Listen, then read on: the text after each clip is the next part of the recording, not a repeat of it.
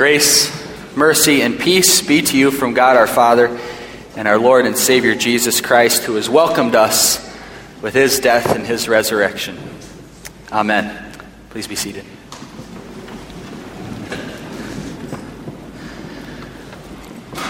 So, as I mentioned earlier, today we are wrapping up our Hero series here at St. Lawrence as we continue our journey together through the story, uh, these past few weeks meditating together on the life of Jesus. If you uh, happen to have missed any of our previous sermons in the series or even before that, uh, you can catch those. Uh, we have both video and audio available online at stlawrence.org, so I'd encourage you to connect there. But basically, we've been talking the last three weeks about how Jesus is our hero, and uh, here's the definition that we've been applying to him one who, in the face of danger or adversity, or from a position of weakness, displays courage and the will for self sacrifice, that is, heroism, for some greater good of all humanity. We've been talking about how Jesus fits this definition quite well, actually, in many ways. He truly was and is our hero, and so today we conclude our series with a hero's welcome. What comes to your mind when you hear that phrase, a hero's welcome? For me, one of the first things I think of is the victory parade that the city of St. Louis threw for, for me and Emily uh, back in 2011. Although I'm told not everybody was there to see us, some people were there uh, to cheer on the World Series champion St. Louis Cardinals baseball team. Perhaps even more historically significant than the Cardinals' 11th World Series championship, if such a thing were possible, was the hero's welcome that Charles Lindbergh received when he uh, became the first man in history to fly across the Atlantic Ocean. After being hailed as a hero in Paris, where he landed, Lindbergh came home to America to throngs of adoring fans and uh, even a, a, few ticker tape parades like this one. This happens to be down Olive Street in St. Louis, paving the way uh, for many Cardinals victory parades thereafter. But uh, even more heroic than Lindbergh's solo flight across the sea are the men and women who every day are putting their lives on the line for our country, for you and for me. And so it's fitting that they too receive a hero's welcome such as this one. Because your brother, Stephen, is in the U.S. Army. He is. He just got back from Iraq. He was there for a year. Oh. And, yeah. So, have you been able to see him yet? No, not yet, because oh. I was in oh. Canada when he got back. So oh. I'll see him this Christmas, and oh, it's something really close to my heart. I'm so really lucky.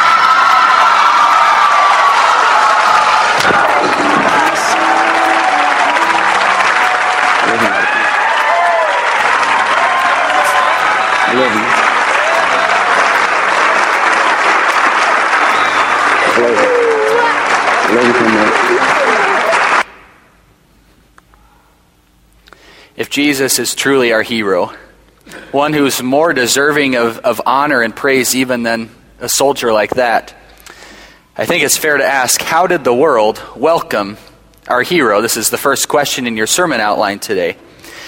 And I think, unfortunately, you could really say we didn't. God came to earth for us, and he was born in an animal's feeding trough. You know, if we go back to our definition, this is where, where God, where, where Christ places himself in a position of weakness, as Pastor Bender shared in his message a few weeks ago. This hero's way involved no worldly fanfare, but it was a birth that was unnoticed, dirty, and insignificant. As St. John writes, he came into his own, but his own did not receive him, did not welcome him. He was literally left out in the cold by the world that he came to save. And then King Herod tried to kill him. Not much of a hero's welcome at all, if you ask me. And this continued into his adulthood and his public ministry. As we read in chapter 25 of the story this past week, wherever Jesus went, he sparked controversy over who he was and, and what he did. And he received many negative reviews, even in his own lifetime. The scriptures tell us again and again that the people were divided over Jesus, that he continually faced great opposition. He deceives the people, some people said, in Jerusalem. And the Jewish leaders said, now we know that you are demon possessed. Are you greater than our father Abraham? Who do you think you are? In last week's chapter, we read about how the, the religious leaders began to plot to kill Jesus. And this week, that story picked up steam. As chapter 25 ends with the teachers of the law scheming to arrest Jesus secretly and put him to death by conspiring with Judas. And so, how did the world welcome our hero? Well, it ignored him, opposed him, and tried to kill him. Not much of a hero's welcome at all, if you ask me. But of course, Jesus was also very popular with a lot of people. In fact, as we read through certain parts of the Gospels, we certainly get the impression that he was considered very heroic indeed by the masses, was followed around, constantly surrounded, even swarmed by, by crowds that wanted to hear what he had to say and adore him. A couple of weeks ago, Pastor Kaiser talked about hero worship, the foolish or excessive adulation of an individual and we examined how this applied to the life of Christ. We certainly see this continue in our chapter for this week as well. One example as soon as all the people saw Jesus, they were overwhelmed with wonder and ran to greet him. And while there were those among the crowds that saw Jesus as a deceiver, others argued, He is a good man. And still others, Surely this man is the prophet. He's the Messiah. This enthusiastic hero worship culminates in the grand victory parade that the people outside of Jerusalem throw for Jesus on the day that we now call Palm Sunday.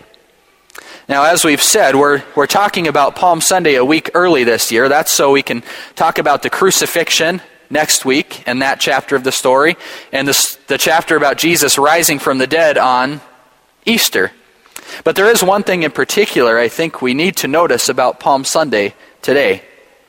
Certainly, anyone who saw that parade of, of palm branches waved in the air, cloaks laid down low, would have classified it as nothing less than a hero, a hero's welcome. But why did they do it? When the people of the city come out to ask what all this fanfare is about, the crowds respond, This is Jesus, the prophet from Nazareth in Galilee. Now, on the face of it, this statement seems accurate enough. But if we go back to the beginning of chapter 25, we find that the people are giving Jesus a hero's welcome for all the wrong reasons. Who do people say I am? Jesus asked his disciples. They replied, Some say John the Baptist, others say Elijah, and still others, one of the prophets.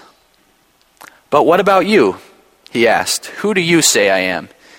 Peter answered, You are the Messiah. Peter recognizes that calling Jesus the prophet from Nazareth in Galilee, as the people did on Palm Sunday, fails to recognize his true identity. Peter shows us that at best, the world welcomed our hero with woefully misguided reactions. But before we build Peter up too much, we read on. Immediately following this beautiful confession of Peter's in Jesus as the Messiah, Peter shows that even he does not understand the true nature of Jesus' heroism. Jesus began to teach them that the Son of Man must suffer many things, that he must be killed, and after three days rise again. He spoke plainly about this. And Peter took him aside and began to rebuke him. It's never a good idea to rebuke the incarnate Son of God, and you probably remember Jesus' response Get behind me, Satan. As superior as Peter's understanding of Jesus may have been to that of the crowds on Palm Sunday, Jesus still called it out for what it truly was satanic, because it sought to steer Jesus away from the cross. And so, over and over again, Jesus was misunderstood. Yes, Herod, Jesus did come to be a king, but not the kind of king you're thinking. Yes, crowds on Palm Sunday, Jesus did come to be a prophet, but not the kind of prophet you're thinking. Yes, Peter, Jesus did come to be Messiah, but not even the kind of Messiah you're thinking. And many in our world still refuse to believe that Jesus was and is who he actually claims to be. I was reading an interview this past week with Bono, the, the lead singer of U2, this Irish rock star, and he actually expressed this quite well. He said, Look, the secular response to the Christ story always goes like this. He was a great prophet, obviously a very interesting guy, had a lot to say along the lines of other great prophets. But actually, Christ doesn't let you off that hook. Christ says, No, I'm, I'm not saying I'm a teacher. I'm not saying I'm a prophet. I'm saying I'm the Messiah. I'm saying I am God incarnate. And people say, No, no, please, just be a prophet. A prophet we can take. You're a bit eccentric. We can handle that. But don't mention the M word because you know we're going to have to crucify you. The people of Bethlehem were not the only ones to ignore the coming of Christ to us. How often do we forget about our Savior as we go about our daily lives? How often might we even be standing in the way of Jesus and opposing his will for our lives, none too eager to pick up our cross and follow him? And worst of all, we know that it was our own sins that were precisely what did at last kill Jesus. And so, in the end, it doesn't matter at all what we want Jesus to be or who people might say that he is. As C.S. Lewis has written, Jesus is either a liar, a lunatic, or Lord. There are no other options. And that's precisely the point. You see, I think we've been asking the wrong question all along. Our question should not be, How did the world welcome our hero? but rather, How did our hero welcome us? This is what we mean by a hero's welcome. Jesus didn't come to be welcomed on our terms or anyone else's, He came to welcome us. This is a truly scandalous thing, something that led the Pharisees to deride Jesus and to snarl to one another This man welcomes sinners and eats with them. No matter what anyone else thought or did, good or bad, Jesus lived out his words when he said, The Son of Man did not come to be served, but to serve, and to give his life as a ransom for many. Jesus did not come to be welcomed by us, he came to welcome us by giving his life for us all. The true nature of Jesus' heroism consisted not of receiving, but giving. It entailed not self preservation, his own comfort public praise and acclamation, but rather self sacrifice, suffering, and public humiliation and death. Going back to our definition, this is what hero is, heroism is self sacrifice. This is how Jesus welcomed us. Jesus didn't come to this world to receive the red carpet treatment. He came to stain the earth red with his blood poured out on the cross, all for us. We who have deserved nothing but for him to ignore us, oppose us, and kill us eternally. But instead, he gave up his life, and as he said, When I am lifted up from the earth, I will draw all people to myself. That is truly a hero's welcome. A friend of ours was recently reflecting on sharing the story of Jesus' death with her three year old daughter.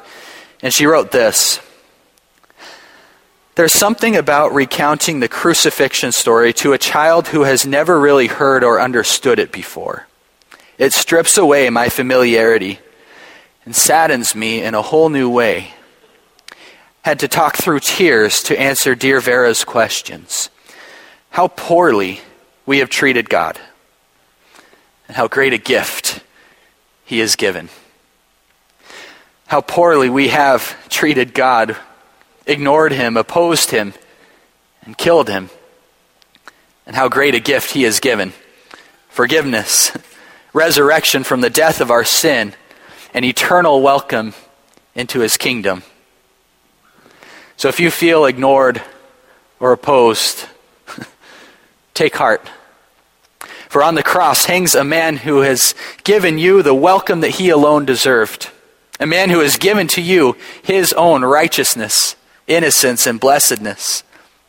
And so, as Dr. Dale Meyer has written, you must let Jesus be more than example. If you're drowning, you don't need an instructor to teach you how to swim. If you're trapped in a burning house, you don't need a lecture about smoke detectors. You need to be saved. First and foremost, Jesus is our Savior.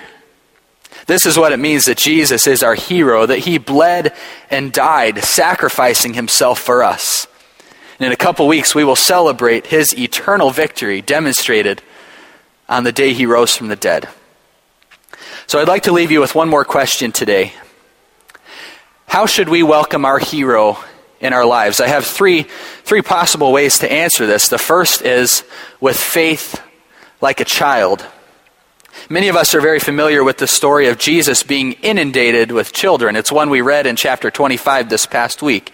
And when the disciples try to push the children away, Jesus welcomes them, even as he has welcomed us. And then he says, Truly I tell you, anyone who will not receive the kingdom of God like a little child will never enter it. So don't try to make Jesus into anyone other than who he is the Savior of the world and of your soul. This identity of his, this reality, is one that we can only ponder with childlike wonder as we welcome his good gifts and spirit with trusting faith. And as Christ himself said, Whoever welcomes me does not welcome me, but the one who sent me. This is how we children have a relationship again with our Father. The second way I think we can welcome our hero in our lives is by loving as he first loved us. We welcome others because he has first welcomed us. And for us here at St. Lawrence, I believe that this has to begin here on Sunday morning. We are his body in this world. We need to go out of our way to let anyone who comes through our doors know that they are welcomed by God and by us. God is, is never indifferent toward his people. So share a smile, a handshake, a conversation with someone you don't know here today. And then let that welcoming attitude extend into your daily life as every interaction you have exudes the love of Jesus. We love because he first loved us. And finally, we should welcome our hero in our lives by preparing for his return.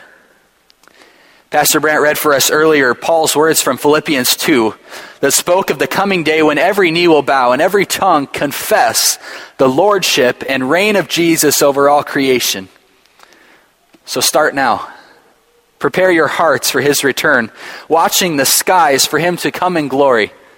Like a military family with ribbons on trees on their vehicles, lights left on in the house, arms trembling with eagerness for that long awaited embrace. Because our hero Jesus will come when we least expect him, like the soldier in that video clip we watched. And he will take us up in his arms and in the clouds, and we will live with him forever.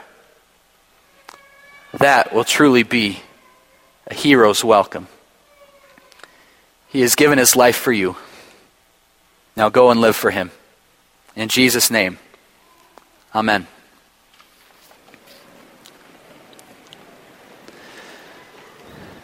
Now may the peace of God, which transcends our understanding, guard your hearts and your minds through Christ Jesus our Lord, now and forevermore. Amen.